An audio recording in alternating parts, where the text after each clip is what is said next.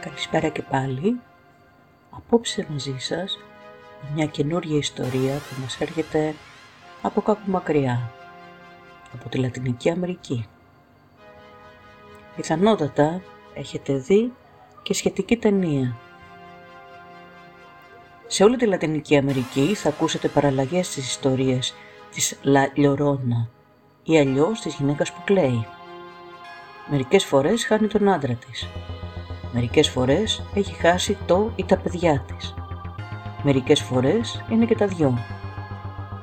Στη Λα Πάρβα, ένα χιονοδρομικό κέντρο στις Χιλιανές Άνδεις, η γυναίκα που κλαίει ονομάζεται Λόλα και όλοι στην περιοχή ορκίζονται ότι τη γνώριζαν πριν πεθάνει. Ένας τοπικός ιδιοκτήτης εστιατορίου είπε ότι την είχε βγάλει μάλιστα ραντεβού. Λέει ο επαγγελματίας Κιέρ Μάρκ, ο οποίος μας είπε και την ιστορία.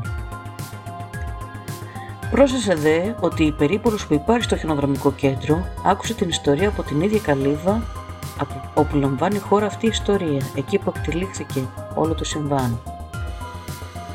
Η ιστορία λοιπόν ξεκινάει σε μια πολύ ωραία μέρα, στην εποχή που γίνεται χαμός από σκιέρ. Η Λόλα και ο μικρός της γιος σχεδίαζαν να περάσουν τη μέρα στις πλαγιές.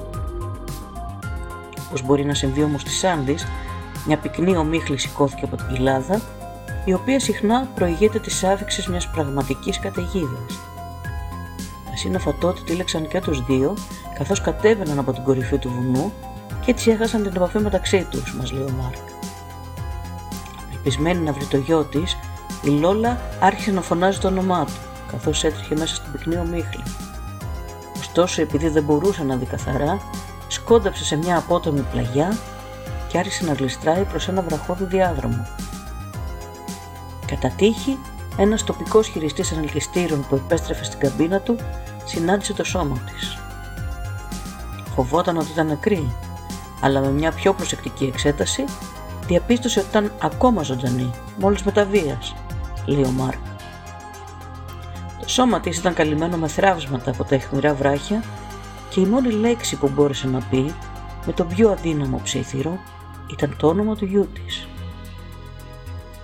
Ο χειριστής του ανελκυστήρα δυσκολεύτηκε πολύ για να τραβήξει προσεκτικά το σώμα της στην καμπίνα του που ήταν ακριβώς στο λόφο.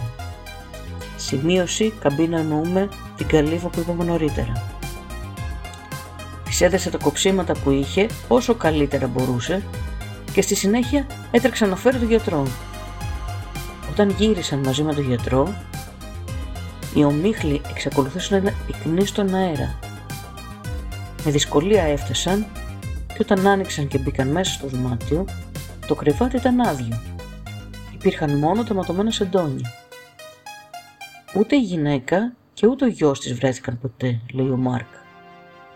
Αλλά οι ντόπιοι αναφέρουν ότι την ακούνε να κλαίει για το παιδί της όποτε βρίσκονται κοντά στην καμπίνα του χειριστή του ανελκυστήρα. Η σημείωση τώρα ποια είναι, ότι όταν συνέβησαν όλα αυτά, η Λόλα ήταν ήδη νεκρή.